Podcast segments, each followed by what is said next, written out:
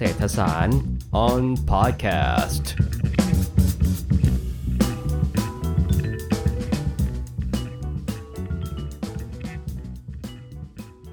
เมื่อไม่กี่วันที่ผ่านมานะครับพรรคเพื่อไทยได้ประกาศ นโยบายใช้สำหรับการต่อสู้กับการเลือกตั้งครั้งหน้านะครับ หลังจากประกาศแล้วเนี่ยมีคนพูดถึงกันเต็มบ้านเต็มเมืองเลย นโยบายดังกล่าวก็คือนโยบายค่าจ้างขั้นต่ำ600 บาทต่อวันนะครับ แล้วก็พูดถึงว่า เอ่อเงินเดือนของปริญญาตรีขั้นต่ำ25,000นะครับ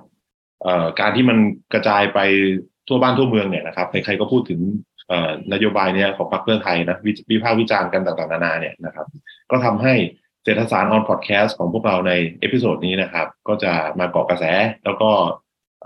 จะมาคุยกันถึงเรื่องนโยบายที่พรรคเพื่อไทยเพิ่งประกาศนี้นะครับ ในวันนี้นะครับ ผมนพลภูมิมาก็อยู่ตรงนี้กับอาจารย์เกียรติอนันต์ล้วนแก้วนะครับ อาจารย์เคสวัสดีครับผม สวัสดีครับอ่าอาจารย์เคได้ยินนโยบายอยู่แล้วแหละแน่ๆใช่ไหมครับ ผมใช่ครับ ผมถามตรงๆไม่ไม่อ้อมค้อมเลยแล้วกันเนาะอ่าฮะคิดเห็นอย่างไรบ้างครับ ผม คือผมมีทั้งดีใจประหลาดใจแล้วก็ตกใจปนกันอะนะครับ ดีใจคืออย่างน้อยเนี่ยมีคนพูดถึงการขยับขึ้นค่าแรง ซึ่งเรารู้ว่าตอนนี้มัน แรงงานอยู่ลำบากจริง ๆ ด้วยค่าครองชีพที่สูงขึ้นเร่งอยู่วิ่งอยู่กรุงเทพ353บาทเนี่ยอยู่ยากมากครับอันนี้ดีใจครับ แต่ตกใจคือการกระโดดขึ้นไป600ซึ่งตอนแรกที่ได้ยินเนี่ยก็คิดว่าจะทีเดียวเลยเหรอครับ แต่ว่าอีกครั้งหนึ่งที่เข้ามาแถลงวันถัดมา บอกว่าจะขึ้นแบบค่อยเป็นค่อยไปสี่ปี อันนี้ตกใจน้อยลงแต่จะประหลาดใจตามมาครับ เพราะเขาบอกว่าเฮ้ย GDP ต้องโตห้าเปอร์เซ็นะถึงจะทำตรงนี้ได้ ความประหลาดใจของผมคือ GDP โตห้าเปอร์เซ็นต์มันพอจะทำให้เรื่องนี้เกิดขึ้นเหรอในเมื่อเราต้องโตค่าแรงต้องกระโดดขึ้นไปตั้งประมาณเจ็ดสิบกว่าเปอร์เซ็นต์หรือถั่วๆก็ปีหนึ่งสิบกว่าเปอร์เซ็นต์นะนะครับพอมันเป็นอารมณ์แบบนี้ก็เลยมีอารมณ์เหมือนกับ ดีใจแล้วก็กังวลไปพร้อมๆ กันว่าเราจะทำยังไง แล้วอีกอย่างหนึ่งการขยับขึ้นค่าแรงจำนวนมากขนาดเนี้ยมันกระเพื่อมทั้งระบบ มันไม่ได้แค่เรื่องของแรงงานในสถานประกอบการ แต่เราพูดถึงภาพใหญ่ด้วยครับ ตรงนี้ก็เลยกลายเป็น อารมณ์ที่ผสมผสมกึ่งๆไบโพล่านิดนึงยิ้มไปร้องไห้ไปประมาณนี้แหละ ครับ โอเค เอาอะอารมณ์ที่ผสมผสมที่ว่านะเอาด้านดี ด้านดีไม่ต้องพูดถึงแล้วกัน เอาด้านที่ไม่ดีแล้วกันอยากฟังครับ เป็นด้านที่กังวลครับ ด้านที่กังวลก็คือ มันเป็นความท้าทายมากกับการที่เราจะกระโดดค่าแรง ในสถานการณ์ที่เศรษฐกิจเพิ่งจะหลุดจากโควิดใหม่ครับๆแล้วยังมีตัวแปรที่ไม่แน่นอนระดับทั้งในประเทศแล้วก็ระดับต่างประเทศเยอะมาก นะครับ มันเหมือนกับเรากำลังตั้งเป้าสูง แบบบอลไทยไปบอลโลกตอนที่นักบอลเราเพิ่งหายท้องเสียประมาณเนี้ยนะครับ แล้วจะลงสนามเนี่ยเพราะฉะนั้นเนี่ยความกังวลคือการให้คำมั่นสัญญาระดับหนึ่งแบบนี้เนี่ย มันสร้างความคาดหวังละครับแล้วทฤษฎีเศรษฐศาสตร์แล้วความคาดหวังบางอย่าง มันจะกลายเป็นจริงเมื่อเราเชื่อมันมากพอ อืมเราไม่รู้หรอกว่าสุดท้ายค่าแรงหกร้อยจะเป็นขั้นบันไดแค่ไหน แต่ที่แน่ ๆ คือมันมีโอกาสว่าถ้าพรรคของเขาได้มาบริหารประเทศเนี่ย ค่าของชีพอาจจะวิ่งขึ้นก่อน ครับ อันนี้อาจจะมีเป็นไปได้อาจจะนะครับ ต้องใช้คำว่าอาจจะคือตอนนี้มีแต่ความกังวลนะ มันอาจจะไม่เกิดขึ้นจริงก็ได้ แล้วก็สองคือ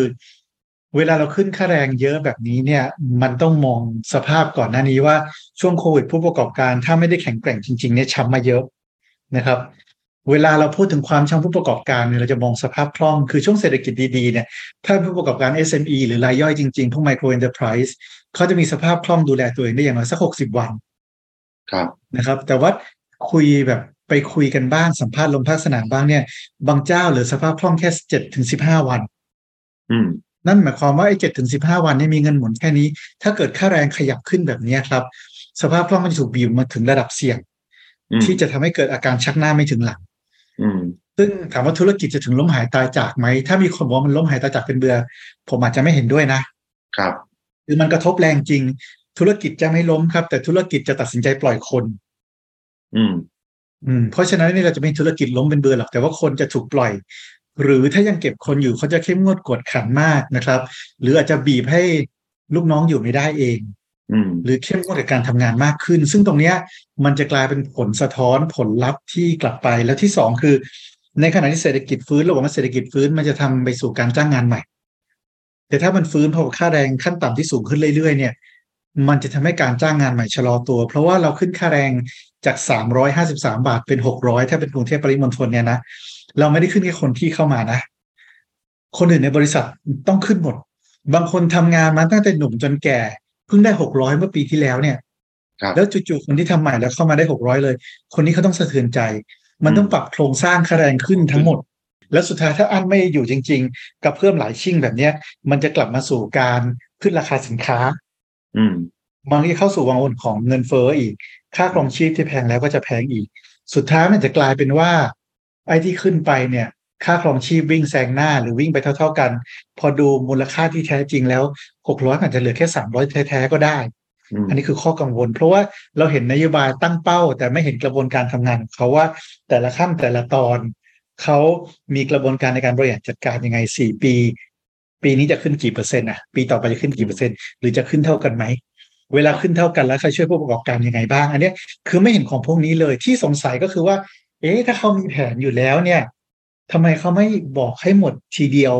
อืมผมจะได้หลับสบายใจไม่ต้องกังวล เพราะว่าถ้าแผนมันดีพอเนี่ย ผมว่าหกร้อยแปดร้อยไม่ใช่ปัญหานะ มันอยู่ที่ว่าเขาทำให้เราเชื่อได้ว่าสิ่งที่เขาวางแผนมานะมันเป็นไปได้อืม แต่พอไม่เห็นตรงนี้ครับ มันก็เลยกลายเป็นว่า เราต้องมามโนเองต่างๆ นานา ถ้าทางพรรคออกมาอธิบายความชัดเจน เป็น action plan รายปีออกมา แล้วมันทำให้เราเชื่อได้มันทำได้เนี่ย ผมพร้อมจะชูป้ายไฟเชียร์ต้องบอกอย่างนี้ โดยรวมแล้วก็คือว่าสิ่งที่กังวลประการแรกก็คือ พอ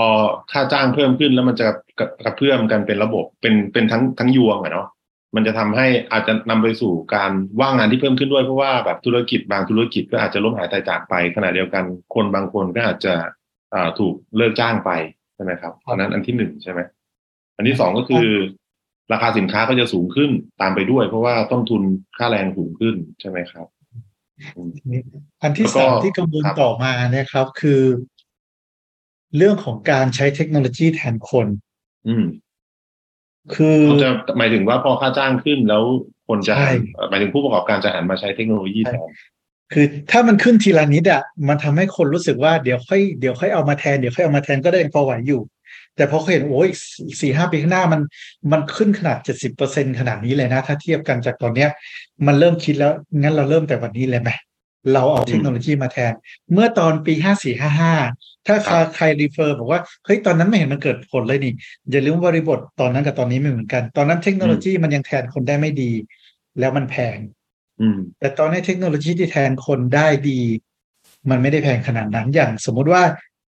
เราไปบางร้านตอนนี้ครับเขาจะมีหุ่นยนต์ที่เสิร์ฟอาหาร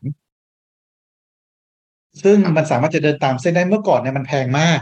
แต่ตอนนี้ครับมันถึงขนาดที่จริง ๆ ถ้าเด็ก จบด้านสายอาชีวะที่เก่งๆหน่อยเนี่ยเขาดีไซน์เส้นทางอะไรให้มันวิ่งในร้านได้โดยที่ใช้คนน้อยลงครึ่งหนึ่งเลยอืมในราคาหลักหมื่นหรือแสนต้นๆ ซึ่งถ้าคิดระยะยาวมันคุ้มกว่าอยู่แล้ว เพราะฉะนั้นกลัวเรื่องการเล่นกระบวนการเทคโนโลยีมาใช้แทนแรงงานด้วย ซึ่งถ้าเป็นอย่างเงี้ยมันจะกลายเป็นการ มันจะกลายเป็นการตกงานถาวร เพราะว่าตำแหน่งงานถูกแทนที่โดยถาวรอืมอันนี้ก็คือเป็นอีกเรื่องหนึ่งใช่ไหมแล้วมันมีเอ่อเรื่อง มันมีคนพูดนะครับ อาจารย์เค เรื่องว่าพอค่าแรงเราแพงแล้ว เอ่อทุนต่างชาติจะไม่มาลงทุนในบ้านเราอะไรเงี้ยไม่มั่นใจว่าอาจารย์เคคิดเห็นว่าอย่างไรบ้างครับ ประเด็นเนี้ยเอออันนี้ไม่ค่อยเห็นด้วยนะ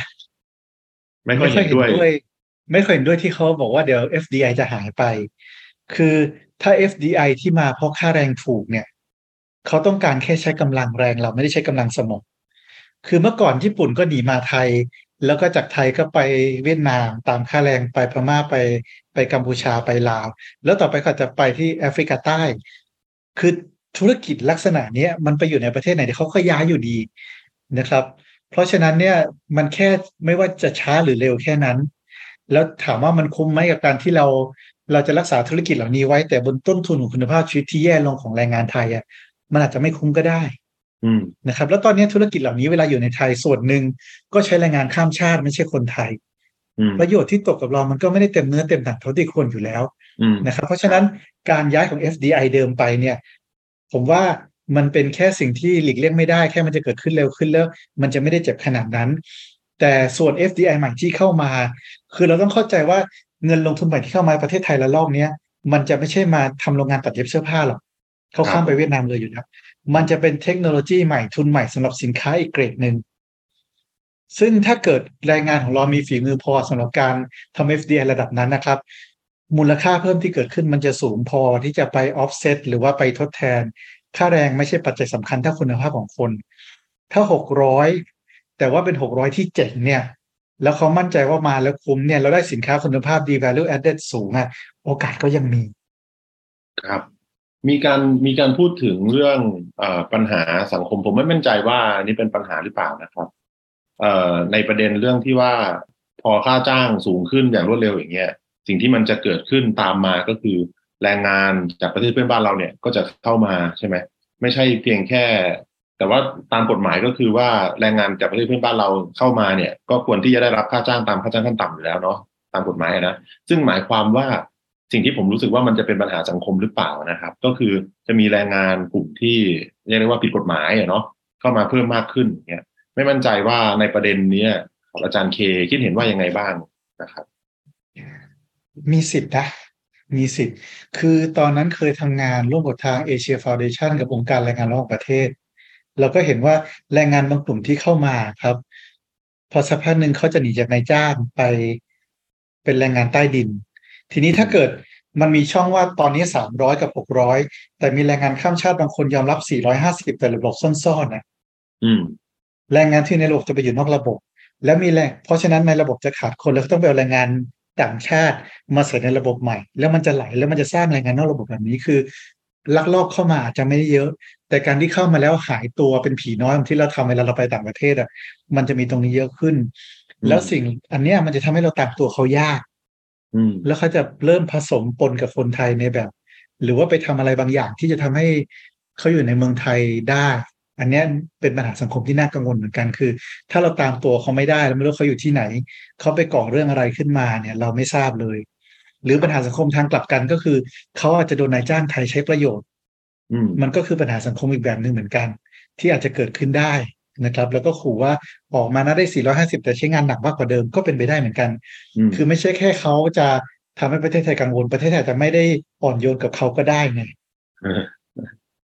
ครับผมเอ่ออันนี้ทางฝั่งแรงงานเนาะเอ่อผมพักทางฝั่งแรงงานไว้ก่อนนะครับ ผมหันไปทางฝั่งธุรกิจนะมีคนพูดถึงประมาณว่า พอค่าจ้างเพิ่มขึ้นแล้วอะเอ่อต้นทุนค่าจ้างเพิ่มขึ้นราคาเพิ่มขึ้นใช่ไหมอันนี้อาจารย์เคพูดถึงไปแล้ว พอราคาเพิ่มขึ้นตรงนั้นแหละ มันจะทำให้อ่อการส่งออกสินค้าไปขายยังต่างประเทศของประเทศไทยประสบปัญหานะครับ ไม่มั่นใจว่ากรณีนี้อาจารย์เคคิดเห็นว่ายังไงครับ เป็นมันมันนโยบายนี้มันจะทำให้เกิดผลนั้นได้หรือเปล่าครับ มันมีสองอย่างอย่างแรกคือสินค้าส่งออกที่ใช้ unskilled labor เนี่ย หรือแรงงานที่เพิ่งค่าแรงขั้นต่ำนะส่วนหนึ่งจะอพยพไปเวียดนาม เพราะฉะนั้นการส่งออกส่วนนี้ตกแน่ แต่ส่วนที่สองคือ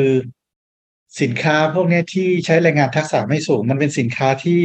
คู่แข่งเยอะในตลาดโลก เพราะฉะนั้นมันจะแข่งกันด้วยราคาอยู่แล้วอืมการที่เราผลักต้นทุนไปสู่ผู้ประกอบการเยอะขึ้นเนี่ย แน่นอนว่าความสามารถในการแข่งขันเขาจะสูงขึ้นบีบราคาขึ้นไม่ได้ถ้าขึ้นแป๊บเดียวออเดอร์หายเยอะ เพราะฉะนั้นในเรื่องของการส่งออกที่ลดลง คิดว่ามีผลจะเกิดขึ้นได้ ทั้งสองทางคือทางที่คนย้ายไปผลิตที่อื่นแล้วขายแทนแทนที่จะผลิตจากไทยกับสองคือมาจิ้นเราไม่ไหวจริงๆแล้วต้องปรับราคาขึ้นแล้วสู้ไม่ได้ อืมครับผมทางฝั่งธุรกิจนะทางฝั่งธุรกิจ พักไว้ก่อนอีกเหมือนกันนะครับ ทางฝั่งรัฐบาลคราวนี้ คือผมผมมีความรู้สึกว่าสิ่งสิ่งที่เราต้องแบบต้องยอมรับก็คือ เราไม่รู้แหละนะว่าผลจะเกิดเป็นยังไงขึ้นบ้างนะครับ เราไม่รู้แม้แต่ว่าพรรคเพื่อไทยเอ่อจะได้รับเลือกตั้งเป็นรัฐบาลไหมใช่ไหมเราไม่รู้แม้แต่ว่าพรรคเพื่อไทยเนี่ย พอเป็นรัฐบาลแล้วจะทำนโยบายนี้จริงหรือเปล่านะครับ เราไม่รู้อะไรพวกเหล่านั้นนะแต่สิ่งที่แน่ ๆก็คือว่า พอพรรคเพื่อไทยออกมาประกาศอะไรที่มันดูแบบน่าตื่นตาตื่นใจแบบเนี้ยเนาะเป็นประเด็นให้กับสังคมอย่างเงี้ยพรรคเพื่อไทยได้รับการพูดถึงมากขึ้นอืมอีกครั้งนะเออเออ มากขึ้นกว่าเดิมนะก็อาจจะโดนได้รับการพูดถึงเยอะอยู่แล้วนะครับ แต่ว่าอันนี้มากขึ้นกว่าเดิมแน่ๆเอ่ในการเนี้ยนะครับ มันทำให้มันเป็นมันเป็นการเขาเรียกว่าไงอะปรากฏการณ์นี้มันเป็นมันสร้างสัญญาณบางอย่างให้กับพรรคการเมืองหรือเปล่าว่าแบบเอ้ยจริงๆแล้วเราประกาศอะไรที่มันดูแบบน่าตื่นตาตื่นใจแบบนี้ไปแล้วเราจะได้รับแบบความสนใจเพิ่มมากขึ้นอะไรอย่างเงี้ยครับ มันทำให้พรรคการเมืองอะมีพฤติกรรมอะไรบางอย่างแปลกๆในการที่จะออกนโยบายอะไรบางอย่างประหลาดประหลาดๆขึ้นหรือเปล่านะครับ คือ แต่การเซอร์ไพรส์แบบนี้เป็น signature ของตระกูลพรรคเพื่อไทยและตระกูลก่อนหน้าที่คล้าย ๆ กันอยู่แล้วอะนะครับนะครับ แล้วก็คิดว่าถ้ามีพรรคไหนจะสร้างนโยบายหรือว่าแบบเดียวกันมันจะกลายเป็น copycat หรือว่าคิดตาม ความหวือหวาอาจจะเป็นในมิติอื่น หรือจับประเด็นอื่น แต่ว่าในแง่ของการตลาดหรือในแง่ของการออกรบเนี่ยเอ่อจอมยุทธชิงลงมือก่อนย่อมได้เปรียบอะนะอืมนะครับ อย่างน้อยเนี่ยเขาเดินหมากนำหน้าคนอื่นไปสี่ห้าเก้า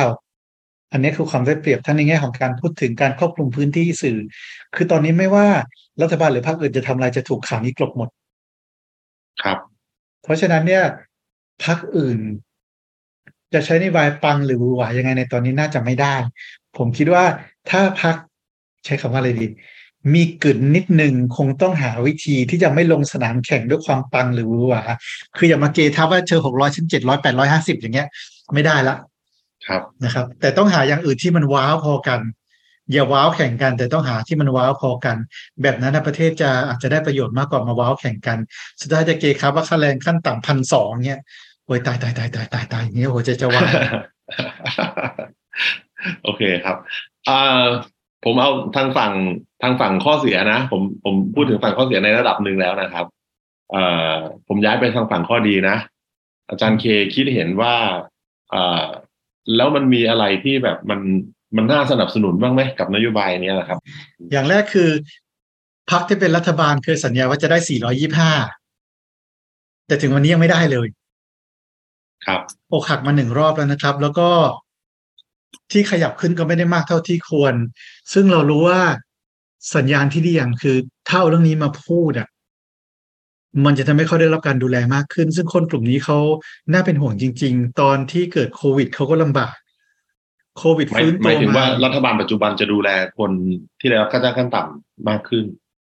ใช่ใช่ครับเขาควรจะดูแลให้มากขึ้นในเวลาที่เหลือ หรืออย่างน้อยไม่ว่าพักไหนก็ตามได้รับเลือกเข้าไปหลังจากนี้ครับไอ้หกร้อยเนี่ยมันจะไปเป็นตัวหลอนอยู่ข้างหลังว่าเธอต้องดูแลแรงงานให้ดีขึ้นกว่าเดิม ซึ่งเขาต้องการการดูแลที่ดีขึ้นกว่านี้มคือลองนึกว่าสามร้อยห้าสิบสามบาททำงาน สองคนผัวเมียทั้งเดือนเนี่ย ยังไม่ถึงสองหมื่นเลยอืมอยู่ยากนะนะครับ เพราะฉะนั้นเนี่ยประเด็นเนี้ยสำคัญข่าวดีที่เห็นชัดก็คือ ต่อไปเราจะได้พูดคุยกันเรื่องนี้อย่างเปิดอกสักทีว่า ที่เขาได้ตอนนี้มันน้อยไปนะ มันควรสูงกว่านี้ ส่วนมันจะสูงกว่านี้เท่าไหร่เนี่ยมันค่อยเป็นประเด็นต่อที่เราต้องคิดกันแต่ที่แน่ๆคือเขาอยู่แบบนี้ไม่ได้ นี่คือข่าวดีว่าเขาไม่ได้ถูกเมินเฉยอืมอันนี้ข้อครัที่บหนึ่งครับ แล้วก็ข้อที่สองเนี่ย เรากำลังถ้ามองให้ลึกมันคือปรัชญาพื้นฐานว่าเราพัฒนาเศรษฐกิจไม่ใช่เพื่อให้เศรษฐกิจโต แต่เราพัฒนาเศรษฐกิจเพื่อให้คนในประเทศกินดีอยู่ดี ถ้าเกิดเราพัฒนาที่ผ่านมาแล้วมันทำให้มีคนต้องลำบากขนาดไหนจนพักการเมือง เจอแก็บอันนี้เราต้องหาใช้นโยบหวือหวาขนาดนี้มา แสดงว่าที่ผ่านมา เราต้องทำอะไรพลาดเราต้องกลับไปทวนตัวเองว่ามันมีอะไรที่เราทำได้ดีขึ้นกว่านี้บ้าง ซึ่งมันจะอาจจะนำไปสู่อะไรดี ๆ หลังจากนี้ได้ครับ อืมครับอ่าผมเอาแบบนี้ดีกว่านะข้อดีเออข้อเสียก็แล้ว ข้อดีก็แล้วนะ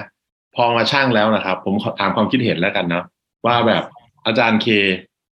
เอ่อผมไม่อยากจะถามว่าจะเลือกไหมนะไม่ได้จะถามว่าจะเลือกพรรคเพื่อไทยไหมเอาเป็นว่า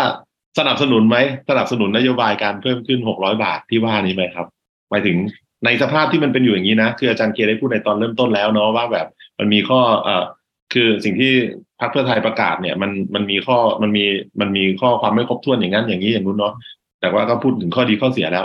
โอเค มันเป็นซิกแนลบางอย่างนะสนับสนุนต่อไหมดีกว่าเออสนับสนุนต่อไหมครับ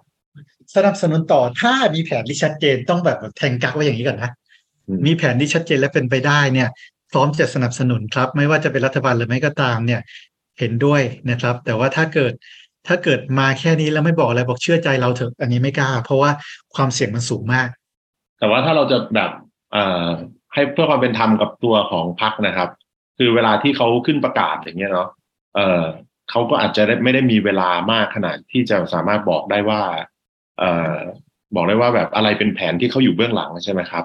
หใช่มายถึงว่าอะไรเป็นแผนที่เขาเตรียมไว้แล้วอะไรเงี้ยเขาอาจจะไม่สามารถบอกอะไรอย่างนั้นได้ ยังไม่นับรวมไปถึงว่าเอ่อเรา มันเป็นไปได้เช่นกันที่แบบเขาอาจจะมีภาพคร่าวๆไว้ แต่เขาอาจจะยังไม่ได้ศึกษาอะไรให้มันเป็นลงในรายละเอียดใช่ไหมซึ่งหมายความว่าพอถึงจุดหนึ่งแล้วในอนาคตต่อไปอะเนาะสมมติว่าเขาได้รับเลือกเป็นรัฐบาลสมมตินะ เมื่อในปีหน้าเงี้ยครับเขาอาจจะมาซึ่งแผนก็ได้เนาะแต่ว่าณตรงเนี้ยมันเป็นจุดที่ผมรู้สึกว่ามันมีความก็เรียกไงนะมันมีความสำคัญนิดนึงตรงที่แบบว่าเรา จะสนับสนุนต่อหรือจะไม่สนับสนุนต่อ แต่ถ้าเราพยายามทำความเข้าใจ ทั้งในเรื่องairtime ที่จำกัดใช่ไหมทั้งในเรื่องแผนอาจจะมาในตอนหลังก็ได้เออแผน support คือตรงเนี้ยมันเป็นจุดที่เราจะต้องตัดสินใจอะ อาจารย์เคคิดว่าแบบใช่ไหมมันไปต่อไหมคืออย่างแรกคือ airtime จำกัด แต่เราสามารถมี QR code หรือลิงก์ให้ดาวน์โหลด ซึ่งเชื่อแต่เปิดให้ดาวน์โหลดอะไม่ถึงสิบนาทีคนดาวน์โหลดตึมเลยอืมยอดเพจจะแซงหน้าอินฟลูเอนเซอร์ อีกอืมอืม อันเนี้ยแสดงว่าเขาเขายังไม่พร้อมขนาดนั้นหรือเปล่า แล้วก็อืมสองคือ ไม่ว่าเราจะเลือกเขาเข้าไปเนี่ย มันหมายถึงการจะต้องร่วมคู่ตัวนางงานกันไปอีกสี่ปีอะอืมจะให้เลือกบนความไม่คลุมเครือเนี่ย เราก็รู้ว่าการเลือกบนความไม่คลุมเครือมันมีความน่ากังวลนะ คืออมใจหนึ่งก็คือเขามีเครดิตมาก่อนว่าอะไรที่เขารับปากเขาจะทำได้อืมเขาทำตามสัญญาไงอืมแต่ว่าการทำตามสัญญาของเขาเนี่ย เขาไม่ได้บอกว่าทำตามสัญญาแล้ว ผลที่เกิดขึ้นตามมาเขาจะรับผิดชอบยังไงบ้าง อันนี้เราไม่เห็นครับคราวนี้เลยอยากจะได้บทเรียนนี้คือเขามีข้อเขามีประวัติที่ดีเรื่องทำตามสัญญาเนี่ยชอบ แต่ว่าแล้วผลที่ตามมาจะรับผิดชอบยังไงเนี่ยยังไม่ชัด แล้วคราวนี้ก็ยังไม่ชัดเหมือนเดิมด้วย อันเนี้ยที่กังวล ก็เลยจะบอกว่าเผื่อใจไว้ก่อนยังไม่ทุ่มใจไปทั้งหมดอะครับประมาณนี้ดีกว่าโอเคครับ อ่านั่นแหละครับก็เป็นความคิดเห็นของอาจารย์เกียรติอนันต์ล้วนแก้วนะครับยังไงวันนี้ก็ต้องขอบคุณอาจารย์เกียรติอนันต์มากๆนะครับ ที่อ่ามาให้ความมาแสดงความคิดเห็นเนาะอ่าในประเด็นที่กำลังเป็นอ่าที่พูดถึงกันในสังคมนะครับขอบคุณอาจารย์มากนะครับ ครับขอบคุณครับครับยังไงผมก็ฝากผู้ฟังนะครับ ติดตามเศรษฐศาสตร์ออนพอดแคสต์ของพวกเราในคลิปถัดๆไปด้วยนะครับ ขอบคุณมากครับ